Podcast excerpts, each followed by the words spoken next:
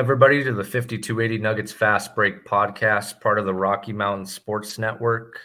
Currently sponsored by nobody. We will have our first sponsor here soon, but if you're interested in becoming a part of our organization as far as the sponsorship goes, you can visit us at rockymountainsn.com.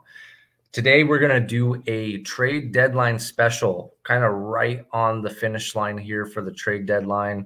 We're going to talk about uh, if there's any moves the Nuggets can do, uh, what are some possibilities, and then you know just some opinions, what we think they should do. Um, but yeah, to do that today, I got Trevor here with me to break that all down, and it's great to have you on the pod, man. It's been a while. Yeah, thanks yeah. for having me, Jacob. Can't wait to talk some Nuggets basketball. You know, some some people might recognize me a little bit on Denver Bronco Roundup. I'm used to talking Broncos, so it's it's great to get a change. You know, talking Nuggets basketball and talking NBA trade deadline. It's one of my honestly one of my favorite parts of the year is just players getting moved. And now, now it's not great for players per se because you know they have to move their get up and move their families in such a short notice. But I mean, for fans and for people that cover this team, I mean, and teams around the NBA, it's just something that uh, you look forward to. You're looking forward to seeing your team, you know, what they want to do, improve it, kind of their plans going forward. So it's definitely an interesting part of the season that I really enjoy. Yeah, absolutely, and you know, the NBA honestly relies on this time of year to do a lot of marketing. Um, it's a lot of what drives those social clicks for the NBA. And it can be an exciting time for fans and for media. Obviously, there's a wall between us and the players. And so it's a very different experience that they experience. So we do have to keep that in mind when we're talking about this. But uh, yeah, I think a lot of fans really do want to hear what the reigning champs are going to end up doing at the trade deadline, if anything. Uh, I would like to start out by saying that, at least from the time that I've been following the NBA closely and been a diehard Nuggets fan probably since about 2009. I'm a little bit on the younger side, so do forgive me, but this is probably one of the quietest, quietest trade deadlines that I've seen in as far as I can remember. And I would say the reason for that is because of the second apron and because of some of the rules that the CBA has enacted for uh, some of these playoff contenders, some of these championship contenders, and how the dynamic of of contracts and the way players move are going to change in the future because it is going to be a very much a paradigm shift to what we're used to. I think some of the large trades that we might have seen during this time have already been done, including James Harden, uh, Kevin Durant, for example. Uh, and so, and then Zach LaVine's obviously taken off the market with his injury. So, uh, just keep that in mind uh, as we're talking about this. This is a very different trade deadline than we've been used to. Um, and yeah, I just I'd like to get your opinion on that, Trevor. I, you know, I I'm very much into the CBA, but what are your thoughts on how this might change the not only the trade market itself, but really the frenzy that the trade deadline's been for the last five, six years, dating back to really 2019 when Kawhi and, and Paul George both went in the same season. I felt like that was kind of the peak of the frenzy in the most recent years. Yeah, so I mean, yeah, Jacob, you're right. And again, with the with the uh, you know cap ramifications now with this with this uh, new CBA in place, and the aprons kind of being what they are, the restrictions they are. It's just, I mean, it's just really hard to build a team, and this is why you're seeing the Nuggets go young and try to build their roster through the draft. And honestly, it's one of the more uh, restriction kind of leagues that you know that we have currently. The NFL, there's you know they have the salary cap, but you can get around that. Baseball, they just don't have any salary cap at all. Maybe NHL is one that you maybe kind of can compare a, a, little bit to the NBA as far as the restrictions that you can have. But I mean, it's just something we've never seen before. So I absolutely agree. It's just something that teams have to monitor each and every edition. It really does make an impact on your on your cap, and you have to really watch it because again, you don't want to end up in the second apron when you're pretty much handicapped to uh, minimum deals going forward. So that's something that obviously the Nuggets don't want to get into, nor does any team want to get into. It's just it's going to be interesting to see how these uh, teams kind of you know kind of decide on the on the future, but also stay in the present and try to compete for championships and try to compete while also just not trying to go into that second apron. So it's interesting, and I think the front office are trying to have to kind of adjust to it. I think for the Nuggets' sake, they've done a great job by just kind of getting ahead of that a little bit by getting those rookie contracts and getting cheap deals and going more that direction instead of the minimum deals. And then you have those, you know, vet, uh, veteran players are kind of aging out. Then you're having to make deals. Now you have those rookie guys under contract that you can you have are under control for the next couple years, and you can be a little bit more flexible with that going forward. So that'll definitely be interesting uh, about 24 hours or so going uh, going forward. Yeah, we'll see what flares up right before the, the deadline happens. That can be a pretty good hot spot. Although the days before have been busy typically, so this is kind of like I said, a quiet one. Uh, and Calvin Booth, like you said, has done a great job in kind of getting ahead uh, of it with the three draft picks in this draft, which was kind of surprising. But now, as we're seeing how teams are acting, it makes a lot more sense. So we'll get into more of maybe the CBA and the restrictions towards the end of this pod and how it's going to affect the Nuggets in the future. Uh, but I wanted to start off with talking about the untouchables. Uh, every team has untouchables, whether you're a really bad team or a championship contender. And to make it quite simple, in my opinion, and I think a lot of Nuggets fans and uh, Nuggets analysts' opinion, and probably Coach Malone's opinion, uh, I believe our starting five is probably all untouchable at this point, at least as far as their play and their contract values. Um, MPJ might be the only one that might not be, but really his contract does make him untouchable in a sense. So uh, just wanted to make sure we're us two are on the same page. You might have a differing opinion. Uh, do you kind of agree with that? That that starting five is likely not going to change probably this year or maybe even next year. Yeah, yeah. You know, I think that you know, again, I agree. I think that the starting five is kind of just it's not going to change. You know, per se. Now, there's been uh, some rumors around there about MPJ, but I think with MPJ, it's just again his his his salary cap and his play just kind of quite don't add up. And also, if you're the Nuggets, what do you end up getting for MPJ if you do move him? I mean, you're and you're not moving, you're not moving anybody in your starting five when you you have this great of a starting five that you've had and probably ever in Nuggets history, one of the best starting fives ever, just complement complementing each other pretty well. You know, both offense side of the ball and defense side of the ball. Uh, you know, I, I agree. I, I, just I don't see why you would move on. You want a championship with those guys, so eh, why would you move on right now? Now going forward, I won't say never say never. I mean, who knows in the offseason if, if Denver doesn't win a championship, if a deal comes about, maybe they do move, move Michael Porter Jr. I think Michael Porter Jr. would be the guy you probably wouldn't move in a deal. But again, he's got scary upside. I just don't know that you want to how much more of a player, better player, going to get. Now, if you want like Mikal Bridges, I'd be down for Mikal Bridges. That's the only guy that I probably would want if you're going to move a guy like MPJ, just because I think he would complement this roster really well, the offense side of the ball and defense side of the ball.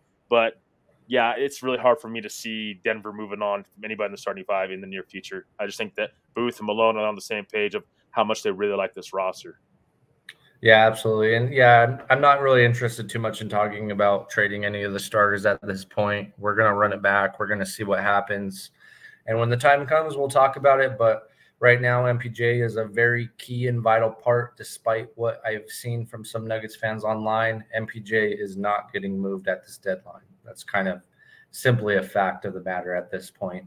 So, uh, we're going to move on real quick now to the bench and just talk about some of our untouchables. Uh, when I think about uh, pieces that can be moved, I really think about two true untouchables. Now, I think there's players that we shouldn't move, but I think there's players that you just can't. And I think Peyton Watson is the first one that comes to mind with his upside and the flashes that he's shown this season, being on that rookie contract as well. Uh, and then the other one would, to me, would be Christian Braun. Now he's kind of a fringe untouchable uh, I think the only person we would tra- I would trade for him right now is probably Alex Caruso because he's the future version of Christian Braun, in my opinion. Uh, if you know the brightest timeline, of course, it's not certain by any means, but uh, those are the two on two guys I look at and I say, you know, for Peyton Watson, I don't think you really trade him unless it's for a star. And Christian Braun, the only way you trade him is for just like that super high value piece. So to me, those two guys are untouchable because Christian Braun doesn't really have that value on the market probably at this point. Um, and so, you know, Reggie Jackson's also a fringe guy for me just because of his contract size and the value he provides. But I wouldn't necessarily say that he's untouchable at this point. Um, so I'm going to kind of, as far as the whole rest of the roster goes, I'm going to kind of stick with those two guys being untouchable. Probably won't talk about them too much in this conversation, uh, but just wanted to get your take on that as well. If there's any other guys, or if you might disagree with one of those guys. Yeah, you know, again, with Reggie Jackson, I don't think he's untouchable per se. I know you you said you have him on the kind of fringe untouchable. I just and I don't know that Nuggets really are like that or thinking that way either because we've heard some rumors now with Delon Wright kind of being named out there. Also, Monte Morris before he was traded to the Timberwolves. For those that are catching this podcast, tomorrow Monte Morris was traded to the Timberwolves, reuniting with Tim Connelly, uh, former Nuggets GM. So I mean, yeah, just for me, I'd probably ask Julian Strawther to that a little bit. You know, just because he's on those those these guys on those rookie deals. If you do trade for someone, you are kind of going against what you built already, and so just depending on what player you'd get back in the contract you would get back right because of the Apron and and just the rest of the roster, it would it would affect it. Probably would affect your depth. You're probably not getting you know you're not getting any better depth wise. You're just getting a better player per se, and so that will affect your depth going forward. I just eh, you know, I, I don't know. For me, it's probably Braun, it's probably Christian Braun, Peyton Watson, and Julian Strawther. Julian Strawther is probably fringe for me, kind of untouchable, just because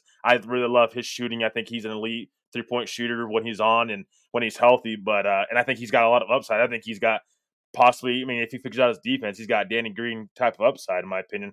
Uh, maybe even Kevin Martin upside. So I, I, I don't know that you would move that per se, and you just got to be careful with just those contracts because of how cheap they are, and those guys progressing. Seems like Denver was really wants to build kind of in in house you know, instead of kind of going outside the outside the organization for help. And that's what you have to kind of do with this second uh, this tax apron now that you have to to put up with. Yeah, and like you said, it kind of goes against the formula that Calvin Booth built in this last offseason. If we were to trade one of those rookies, now I would probably disagree with Strawther being a fringe. I think he's the one guy that you put in a trade that is a value add that gets you somewhere at this point. I don't know if he's a playoff rotation player. Now he could be, and, and, we have to always be careful too of being a prisoner of the moment and really being in love with a guy's upside, right? Um, and so he's the one like rookie that's actually played because really at this point Pickett and Hunter Tyson have very little value on the market, being second round picks. But yeah, Strawther would be one that I would say is probably available, but it of course hurt to trade him, and you would really need to do an upgrade um, in order to part with that asset. Um, so I think in this next 24 hours, we're really going to see some of Calvin Booth's true colors and how who, how he operates as a GM, because he kind of inherited a roster that was mostly con- built and constructed. He obviously executed on a trade with to get KCP that was the right one and a perfect one. He did some great draft picks, but we still have a very small sample size of Calvin Booth. We don't really at this I mean we have we we know we have a baseline for him, but we don't know truly you know in the long term how he's going to operate and so this is one of the defining deadlines where you're coming off a championship. You have a ton of pressure to repeat because there, to be honest, other than the Clippers, there haven't been a lot of super great teams that have really surfaced in the in the West, in my opinion. Uh, so it'll be really interesting and telling to see how he handles it. Um, but yeah, getting the untouchables out of the way, I really would love to just dive in into a few trades that would work doesn't necessarily mean we're going to agree with it or that it's worth it or that it's going to even happen. Uh, chances are the Nuggets aren't going to do anything. Um, and that's just the fact of where they are, where they are with their cap table and their structure, uh, as well as the second apron that's looming. Uh, and so, and even with Michael Malone coming out and saying today, really that you know Ryan Blackburn put it on Twitter in a, in a good context that he kind of poured cold water on any trade rumors saying pretty much that we're okay to, to run it back right now, obviously with additions. But uh, to me, let's just go over some of our top trade pieces that I look for. If a trade were to happen, who would they involve? And then we'll get into kind of who we're looking to either get or who's we're capable of getting, and those are two different things, of course. But I really look at Zeke Nnaji's contracts, and my first thought is I would like to get off of this now. Obviously, they did this because in the next few years, his contract will be a very good tradable asset in the sense of salary cap, but not necessarily in value to other teams. And so Calvin Booth is really stuck in this position where he just signed a poison pill contract. And for anybody who doesn't know, what that means, and to put it in layman's terms, I'm not going to get into too technical of what uh, why this happens, but when if the Nuggets were to trade Zeke Nnaji, the team that would be receiving him would get a seven million dollar incoming salary, and the Nuggets would be sending out four million dollars. The reason they call that a poison pill is because when you're an over the cap team, you need to do salary matching up to 110%. And so that makes it really difficult to execute trades. It's always it's already difficult to execute trades at all in the NBA. That's why so few happen. But that one just adds another layer of complexity to it. And so a lot of the trades that I'm looking at today and for the next, it's not quite 24 hours, but let's call it 14 hours. They're going to involve Zeke Nnaji because he's really the only tradable salary other than uh, Reggie Jackson, who, like I said earlier, brings more value than a $5 million player on another team could, in my opinion. Um, what are your thoughts on that? Do you think there's other players that I haven't mentioned that are key trade pieces in this upcoming deadline? Yeah, you know, I think you held you hit the nail on the head with that one. I mean, you're just, I mean, again, you're just, uh, you know, Zeke Nnaji, that's contract. You, again, you would like to move off of it now if you can. Uh, you know, again, for me, it's just the whole. I don't know if Denver wants to bring in a, a guy that's on a one year deal per se, just because I think that they are man, they're managing in, in a way that they they're trying to get guys longer term on this team so they can uh, create more of a run and they don't have to kind of figure all this out in the offseason. They kind of we kind of seen it with Reggie Jackson last year when they picked up Reggie Jackson. Kind of seen them go out and get Reggie Jackson, and then they paid him a decent amount of money uh, when they when they moved off of Bones Hyland. Obviously at the deadline, got Thomas Bryant, and then they got Reggie Jackson, and, and he was kind of sat on the bench, didn't really do much. But again, they brought him back the following season, paid him decent money, and he's performed at this point. So, you know, I think again, I just wonder if you can get a guy into this atmosphere. Does that change a lot of guys' minds that are on expiring deals? That would that would be my argument against that. Um, but I think you have to, you know, I think again you're you're correct with the whole Reggie Jackson and Zeke Nnaji. Those are likely contracts that you're going to be able to move, uh, just because I mean they they're pretty decent salary, and I think it, they match up with a lot of players that you might be interested in and, and to inquiring. So yeah, I think I think you're absolutely right. You know, just again, how much is uh what, what's the upgrades out there? Because again, you're moving these guys for upgrades. It's Reggie Jackson. Is are you going to really get, much of an upgrade? I'm not sure, you know, per se. Zeke Nnaji, I think there are upgrades out there for Zeke Nnaji per se, but Reggie Jackson, I think it's, little. I think it's a little unlikely we see Reggie get moved just because I don't know that there's a surefire upgrade over him at the price that you're going to have to pay uh, to move him. Yeah, and I'll definitely address the Delon Wright uh, rumors here in a minute just to go over kind of the war chest that the Nuggets have, which is severely depleted at this point because, I mean, they're a championship team. This is what most championship teams' assets look like. You're not going to have much left. Uh, you know, the Clippers are like one of the exceptions where they still have a decent amount of assets to move and they're still a good team. Uh, but we're in a position where we're not able to trade any first round picks currently unless we're in draft, which obviously doesn't help you at the deadline. Uh, they currently have five second round picks that they can trade the 24, 26, 29, and 2030 second round picks. Keep in mind, too, I would like to note we've traded a lot of second round picks in the last four years for backup centers that have not stuck around. So when we're talking about trading Zeke a lot of it is for another backup center. How many times are we going to trade for a backup center and basically burn second round picks, which is a lot of the value that we have left uh, in order for either Malone not to play them or them not to stick and them not to re sign with the Nuggets. So uh, do keep that in mind. But as far as the Delon Wright rumors go, it was reported that the Nuggets had inquired about him.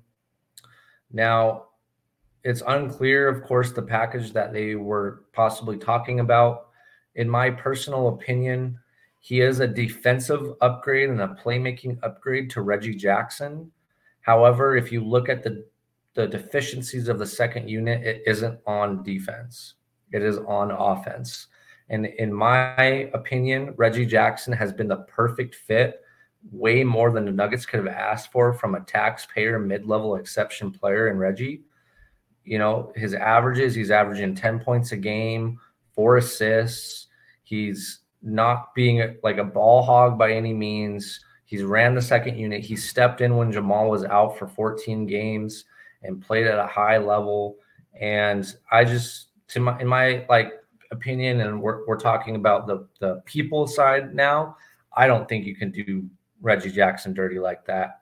He's done everything you've asked him to do, and yeah, you can go out and get more defense, but at the end of the day, I think the roster balance of the Nuggets with so many defensive minded players now, with a few offensive superstars, is a good mix. And I don't want to, I, and I think Reggie Jackson fits perfectly in that balance. And uh, I don't think that it's worth trading him for Delon Wright at this point, even though he's been a Nuggets Twitter favorite.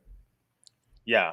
Yeah. And I, I agree with you, Jake. I, I mean, I just, again, I don't I don't see the upside to it. Again, I think they off the bench you need you, you need the scoring. I mean, you can again, you're right.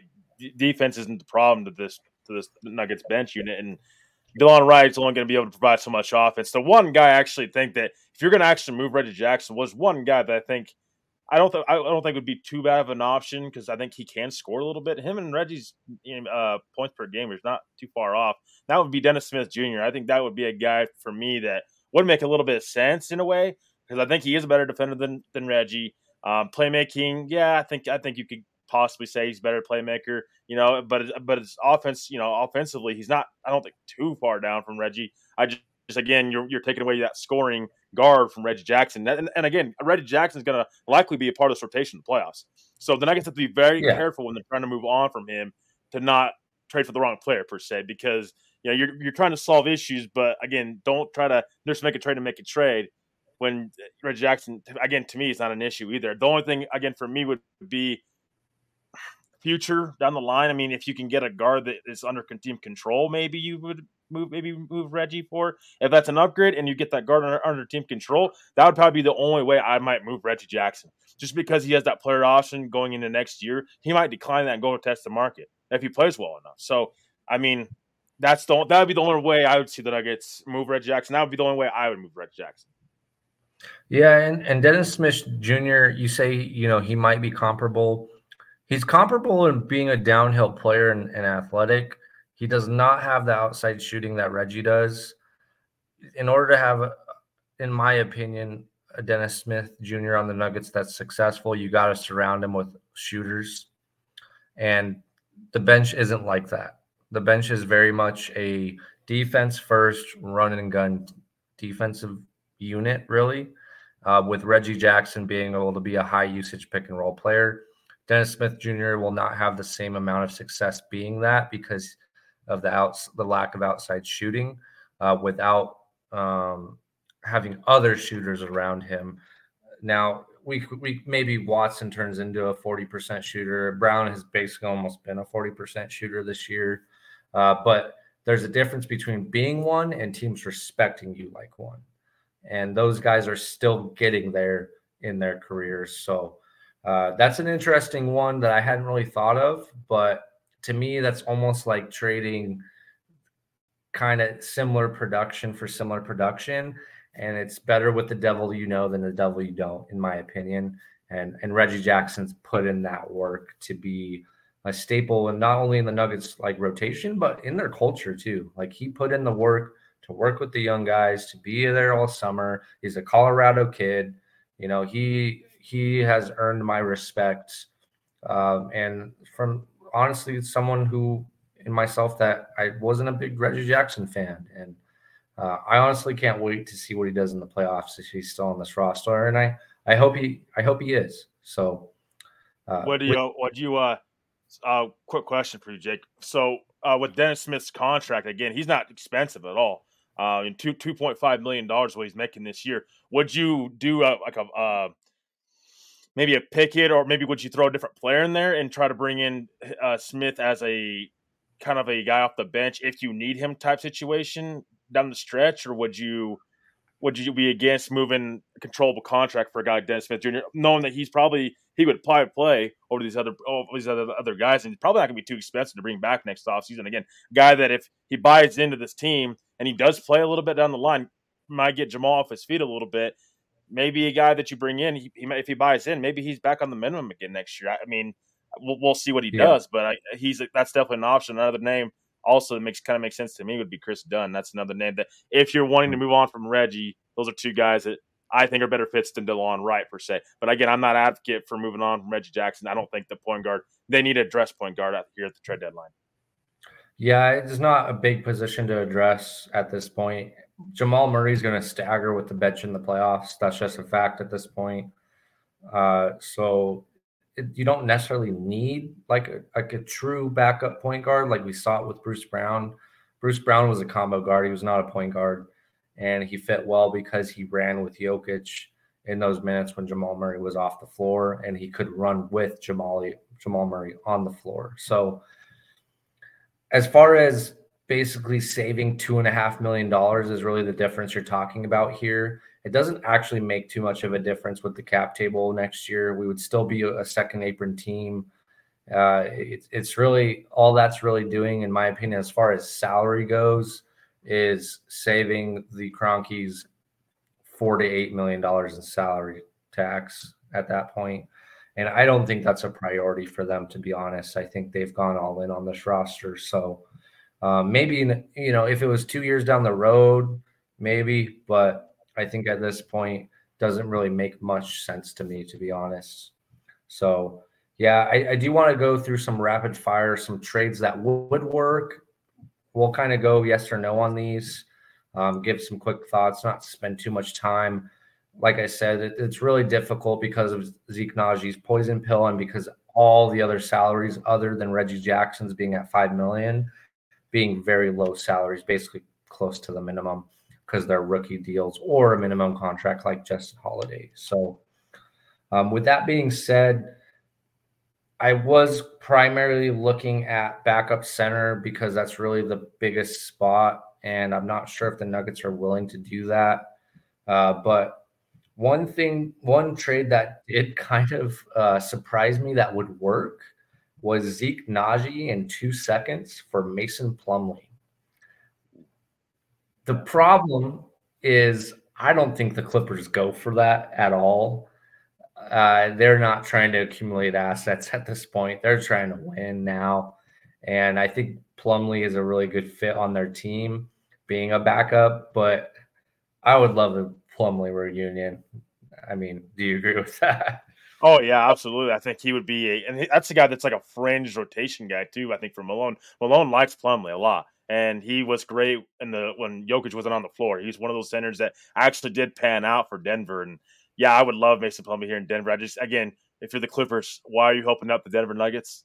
That's going to kind of be that type of trade. Like, I mean, what is Ignacy going to be on the Clippers? He's going to be Bones Hyland sitting on the bench. I mean, pretty much. Exactly, that's a competing. Yeah. That's a competing team, and you're getting two second round picks for the Clippers, and you're just giving Denver a, a center that I mean, again, why? Why would you give Denver a center and what, help them out in any way, shape, or form? You don't need two second round draft picks. I don't think if you're the Clippers. So I don't. I don't think the Clippers would do it. If you're the Nuggets, you're running, you're running and making that phone call right away, and you're sending that paperwork in right away because that would be a heck of a deal if, if Booth could pull that off. Yeah, for sure. So that's more. That's more just hey, the salaries would work with that poison pill, but uh, I don't think the Clippers do that unless they're like working on a three-team massive trade and they need those seconds. Um, but uh, another one that I found interesting because one of Nnaji's biggest issues has been rebounding and floor spacing, and uh, Charles Bassey is actually somebody who could be available playing for the San Antonio Spurs, uh, averaging four rebounds a game. He's only played 19 games this year uh, at uh, just under 11 minutes a game. He's not a three point shooter by any means, um, but he's a guy that can put a little bit of pressure on the rim that will rebound. He's kind of he's not as good as DeAndre Jordan really ever was in his career, but he's a, he's that kind of type, and you could probably get him for Zeke Nnaji in a second round pick. I uh, don't really want to talk about this one too much, but that is an option if you're trying to shuffle centers and get off of Zeke Nnaji's three year deal. So uh, just to throw that one out there.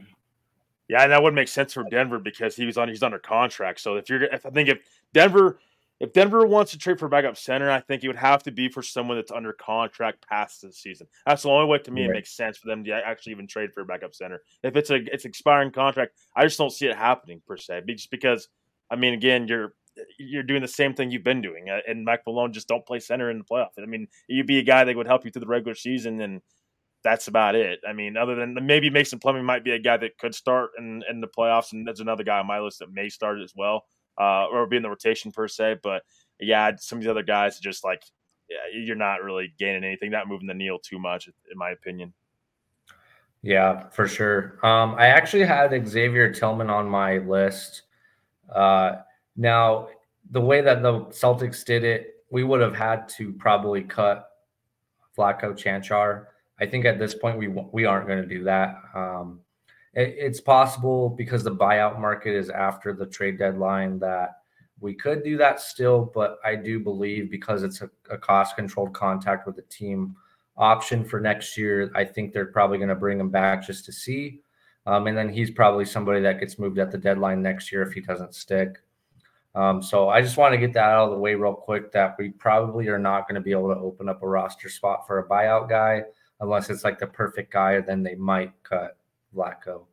Um, and then Justin Holiday is also another one that doesn't have a ton of value. He's probably more valuable for being a veteran on your team with experience that you can plug in when needed, and it's is not going to garner a, a, ton of trade value uh, at that position. I'm not really interested in trading for a small forward or a power forward because you've got wings on your roster. You're kind of wing deep right now. You probably don't have any true power forwards other than Vlatko and Zeke uh, off your bench, but uh, the the Watson at four minutes have been fantastic. So I'm not looking to disrupt that in any means. So uh, Zeke Nnaji plus uh, a second round pick for Xavier Tillman was one that would have worked, but obviously the time has passed for that. Uh, another one that um, has been superseded by a rookie, excuse me, by a rookie is Zeke Nnaji in a second for Dwight Powell. Uh, that contract swap would work uh, because of the, the long term nature. I just don't think that would work out for the Nuggets, to be honest. Um, but it would be kind of a traditional big man that the contracts work out. And uh, but I'm not looking for any more rentals, uh, to be honest. So.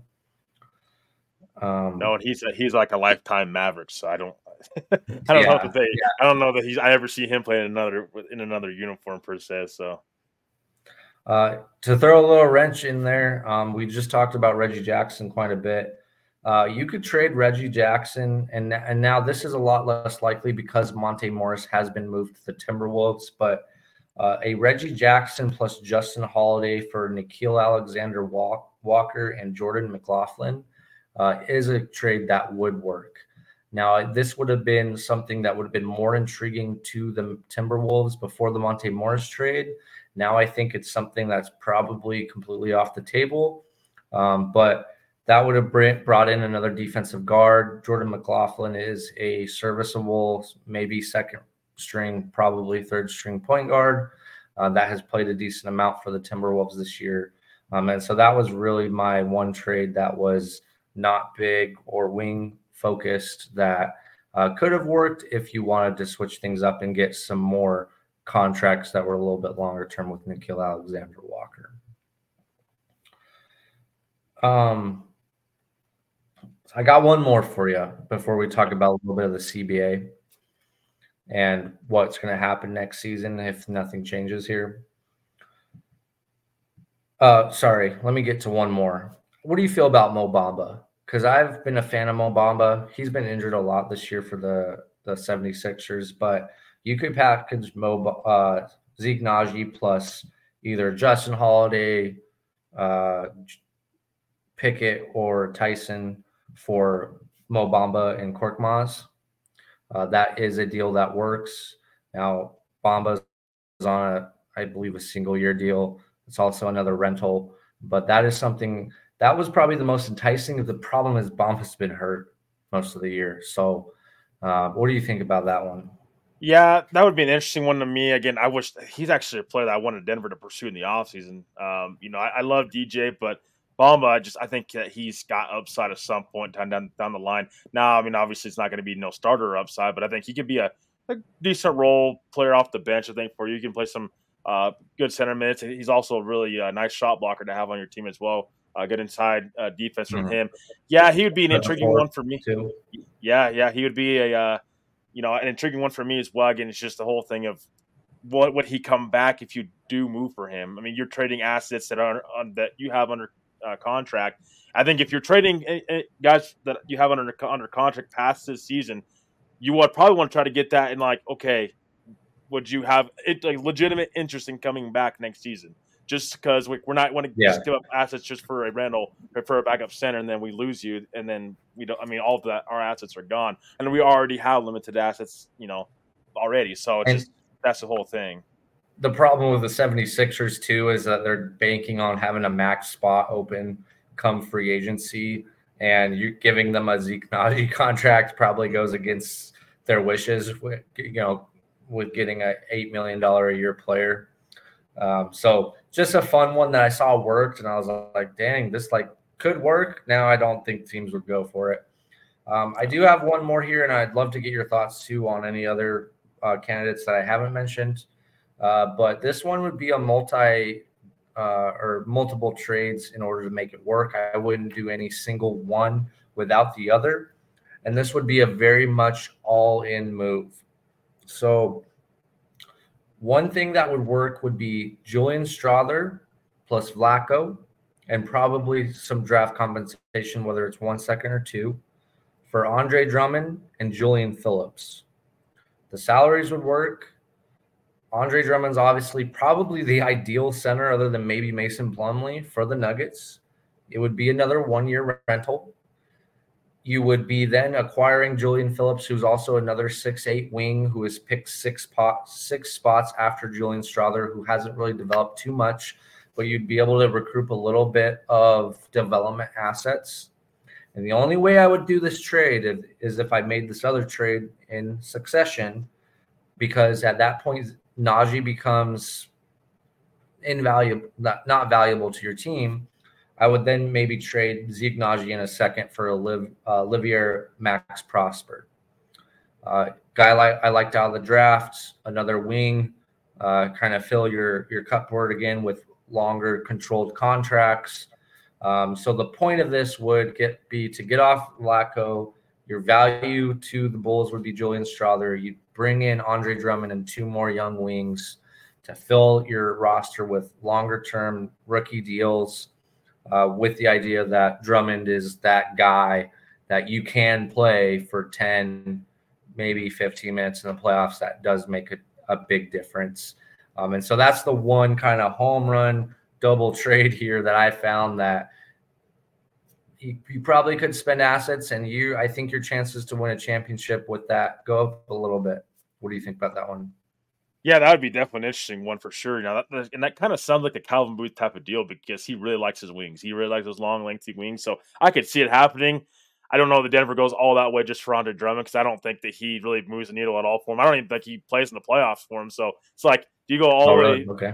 Do you think that he goes all? You go all the way in for Drummond and he plays the regular season for you? You know, you're giving Strawther. It's just I, I guess it all comes back down to what do do you value with Julian Strawther? Do you how much do you value him going forward? Because again, right.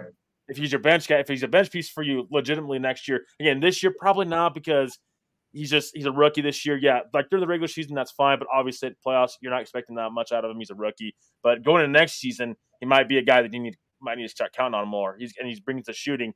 What's your upside? What do you what do you how much do you value Julian Strawther? That would be my only question with that type of deal because you kind of you are giving up on a draft pick that you just drafted not too long ago and this past off season in for a for a center that may leave you in free agency. And yeah, you get a couple wings, of course, but you know, like what is that? You have Peyton Watson and you know Michael Porter Jr. Yeah. So I mean, how much those guys really going to play per se? I think Strawther's more viable to the Nuggets than those other guys would be, in my opinion. But I like the I like I like Drummond a lot per se. I just don't I just don't know that that moves a needle enough for Denver. I don't know what he does, and I don't know that he plays in the playoffs.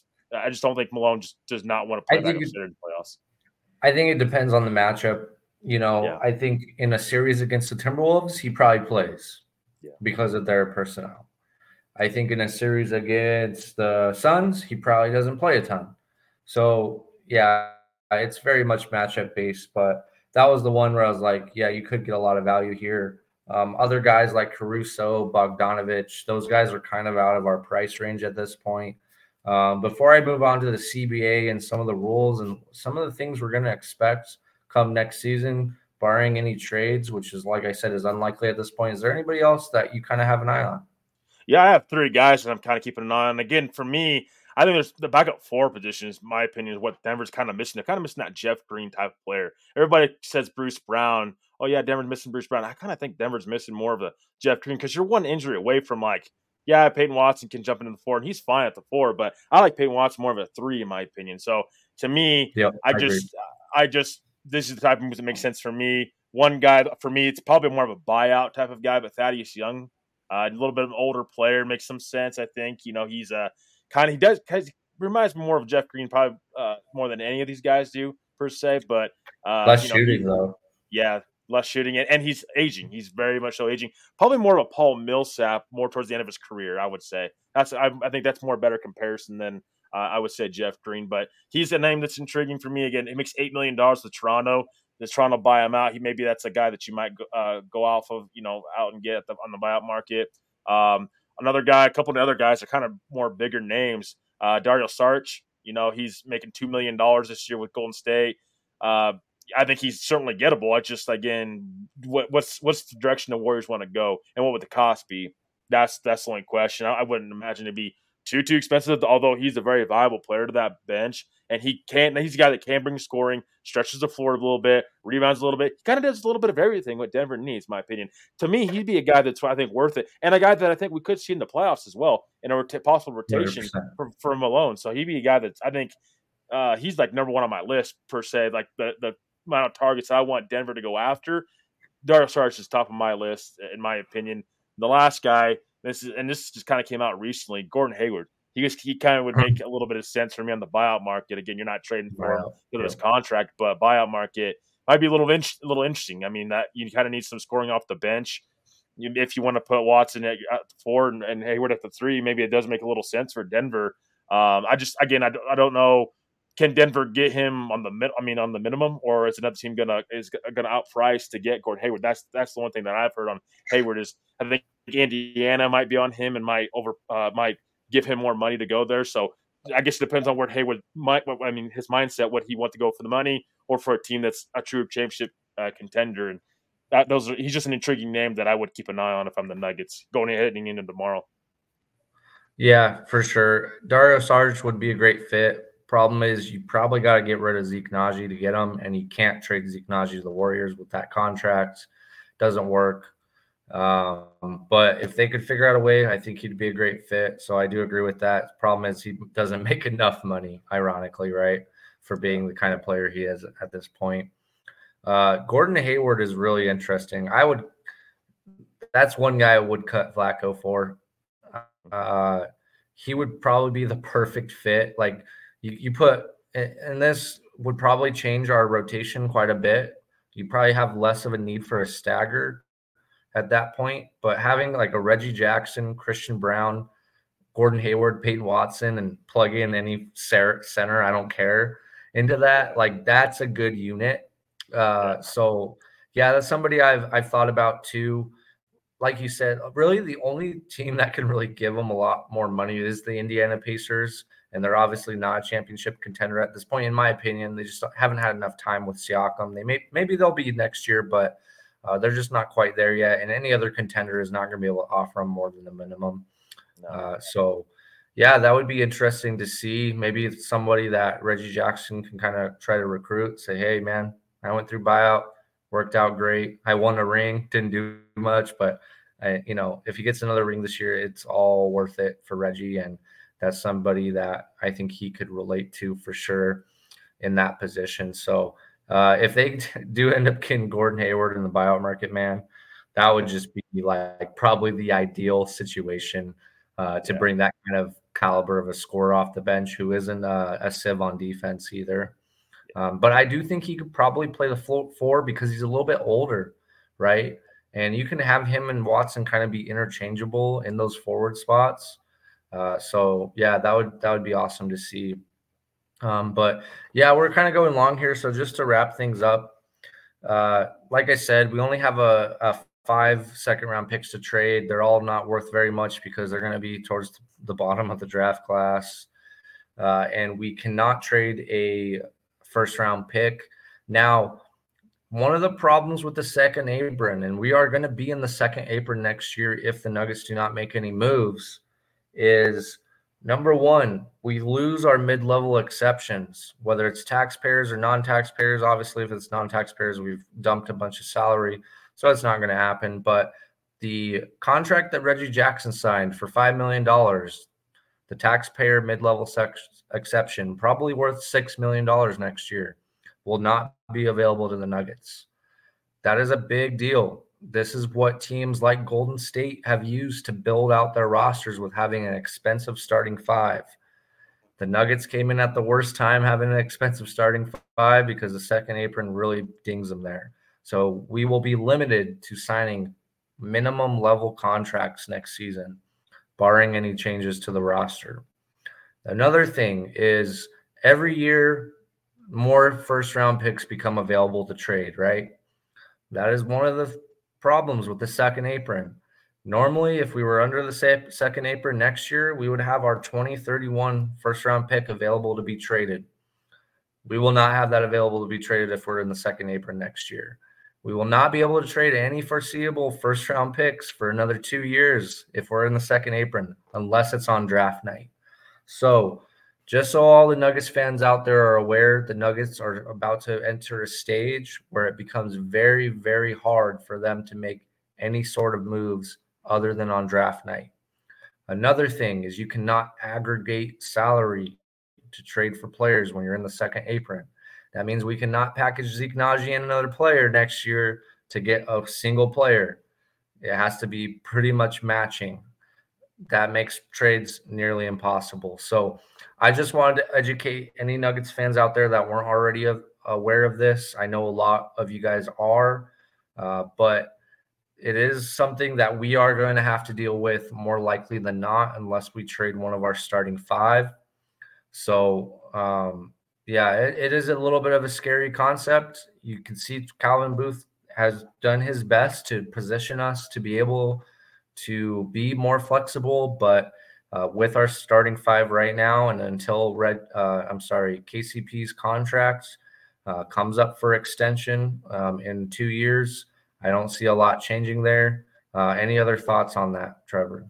Yeah, so I mean, yeah, that's you have to kind of plan ahead, you know. So my question for you, Jake, and because you might know this a little bit more better than me, when do they have? When? How much time do they have?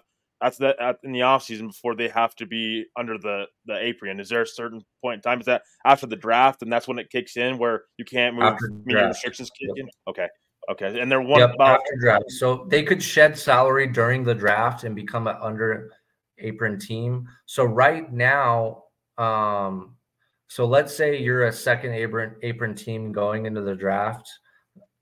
That those rules don't apply until you're a second apron team after the season starts. It's a it's a date in the middle of the summer after the draft that I don't remember off the top of my head. So I do apologize to Nuggets fans for that. I'm not. I'm certainly not a cap expert. I'm cap informed. Um, so just do keep that in mind. There are some uh, Nuggets influencers on Twitter that are more versed in this than me, uh, but you do have some time after the off season starts to uh, adjust your roster and be able to make some moves to get under the second apron. Uh, but like I said, there's not a lot of flexibility with that uh, because of our starting five salary. I believe next year they're going to make up about 80% of the uh, cap spend, which is honestly kind of where championship teams have been Uh, you know, the the the Golden State Warriors, if this if these CBA changes had taken effect years ago, the Golden State Warriors would have a very different team than some of their championship runs. Um, and so this is just a reality that we're going to have to face. And the purpose of it is so that teams don't do what the Golden State Warriors did and pay half a billion dollars in luxury taxes and not care because they're winning. So, uh, regardless of that and the past history, the, the Nuggets do have a little bit more flexibility until I believe it's it's sometime in June or July after the draft uh, that they can change this up. But like I said, I don't see them moving off any of their starters, uh, even in, in this offseason. And to be clear, they're uh, I think I looked this up. It's like 1.6 million. They're over in the over the into the second apron. Yep. That's the kind yeah, of the, but, but keep that in mind. Like keep in mind, you, you know, a minimum salary is going to be two million dollars. So yeah. even if they were to move somebody, it's it's going to be hard. You also have to be careful not to hard cap yourself uh, because then you also can't make a bunch of moves. Uh, they it becomes restricted. Uh, so yeah, there's unless you move Zeke Nnaji, like I said, he and I think Calvin Booth wasn't stupid about this. I know a lot of Nuggets fans are upset, but Nnaji is a trade asset now moving forward because of his salary. What's going to happen is every year for the next three years, unless Nnaji breaks out into an incredible backup center, he's going to be on that trade market for another player in that $8 million, the salary matching range for Zeke Nnaji with draft, draft compensation. That's why Calvin Booth did it.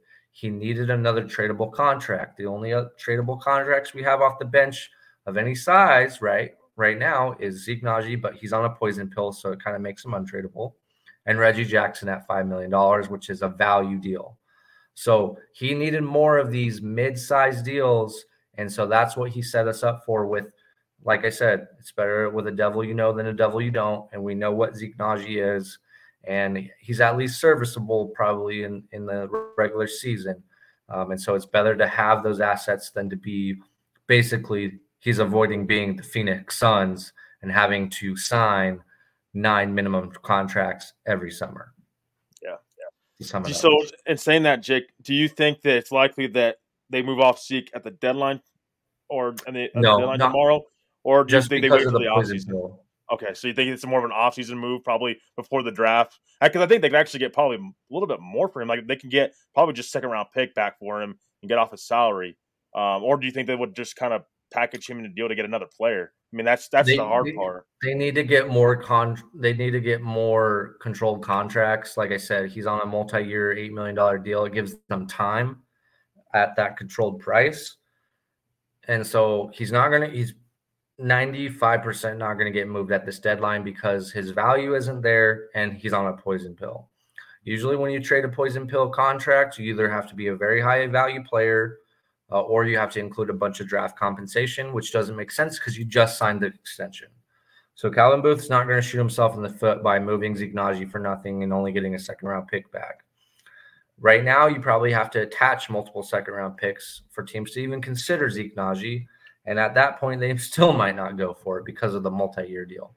So it's more about in, not even in the draft, but in future seasons, having that player be available you know, because what happens if, if Julian Strawther hits, right, and it becomes a really good player, and then you're going into next trade deadline, well, then, you know, you can trade Julian for a good player and then dump Zeke Nnaji. And so, and then that starts to balance itself out. So there, it allows them for more room with, with matching salaries.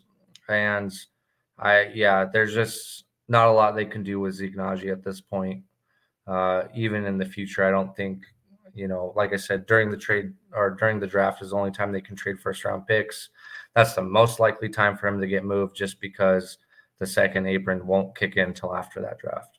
So you think Vlatko becomes more acceptable to being if Nuggets make a move tomorrow, say that at the buyout on the buyout market, do you think Vlatko becomes more acceptable to be off the roster then?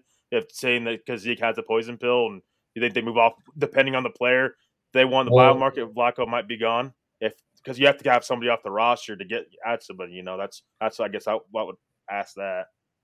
I mean, the buyout market's going to be in the weeks after the trade deadline. It's going to take a while for these teams to negotiate buyout deals. Uh, I think they have a, have a, up until April 1st to sign a buyout guy. Also, that's another thing I did not mention here is uh, you're you can no longer sign buyout candidates when you're in the sec- second apron. So that's another limitation that you will have in the next season. So they will have time between the trade deadline tomorrow and the the deadline to basically sign a full time roster spot. I believe it's April first, if I'm not mistaken, uh, because it's going to take time for teams to buy out those those players, and they're only going to cut Vlatko if they have a verbal um, commitment from somebody that they really want. So we're not going to see Vlatko cut and then wait a long time for a buyout candidate. It's going to happen in succession, uh, and if it you know, and if he doesn't get cut, or you know, we're not getting a buyout guy. Do you think he's the likeliest out of the ro- everybody on the roster if they do go that route? Absolutely. Who else would you cut? There's no reason to cut anybody else. Uh, he's coming off of ACL. You don't know if he's going to be the same player. His team option is basically for a little bit over a minimum deal. Um, so there's no reason to to cut anybody else when you have a non-playable player. I mean, the only other person comparable to cutting would be Justin Holiday, but he's playable. So there's no reason to take up that roster spot at that point. If you really want him back, he's not going to be a highly coveted guy unless he shows out in the Olympics that he's mentioned he wants to play in. So you could technically re-sign him um, after a certain period. It would um, be in the later stages of next season because of some rules. Um, but yeah, he's the only guy that would be cut. Okay. Well, that's something to keep an eye on. That that for sure. That makes makes a lot of sense if you look think about it going forward. If you know, if they if they want to really add somebody to this roster, and I've heard they're they're probably likely to be more in on the buyout market than the trade market. That does make sense for them to get rid of Vlatko this year, yep. get get a player on the buyout market, and then they can resign Vlatko next year because he's not going to be. It's like a team's going to be trying to. You know, there's going to be teams that are trying to have a bidding war for him or anything like that. So it does make sense. The more and more you talk about it, for sure. So something yeah, to watch going forward. Just keep in mind there is a time period that you have to wait before you can sign a player that you cut and has to clear waivers, of course, too, um, which means that another team wouldn't pick him up, which they wouldn't because he has ACL tear. We haven't typically seen the Nuggets cut players um, in the past. Even PJ Dozier was part of a trade. Uh, I believe he was part of the Bol Bol. Like there's like a three team trade there. So, um, which was salary dump and exception creation. Is why that happened. So, um, yeah. Uh, like I said, guys, I think Nuggets probably don't do anything tomorrow, and don't be upset because we're reigning champions and we have a good roster. So uh, let's trust in Calvin Booth at least for one more year. He already brought you a championship, um, and for now, hey man, let's go Nuggets. But anyways, Trevor, hey, I really appreciate you coming on. We had a really good show. Ended up being an hour, so I hope everybody enjoys it, and um, we'll see what happens in the next uh, 24 hours and in the following weeks for the, the buyout market. Yeah, I appreciate uh, all Nuggets Nation. And again, uh, like Jake said, you know, just continue to believe in this front office because I think Calvin Booth has made the right decisions. And again, we're seeing it with Christian Braun and now with Peyton Watson. Remember how high Calvin Booth was on Peyton Watson? Now we're starting to see Peyton Watson shine right in front of our eyes. So something to keep in mind. Just trust Calvin Booth, man. I mean, he again, he's he's got a plan going forward. They might not be making a move tomorrow, but doesn't mean down the line with the buyout market that they won't make a move again, if there's a, a, certain update, you know, or an upgrade they can make to this roster, they're going to do that.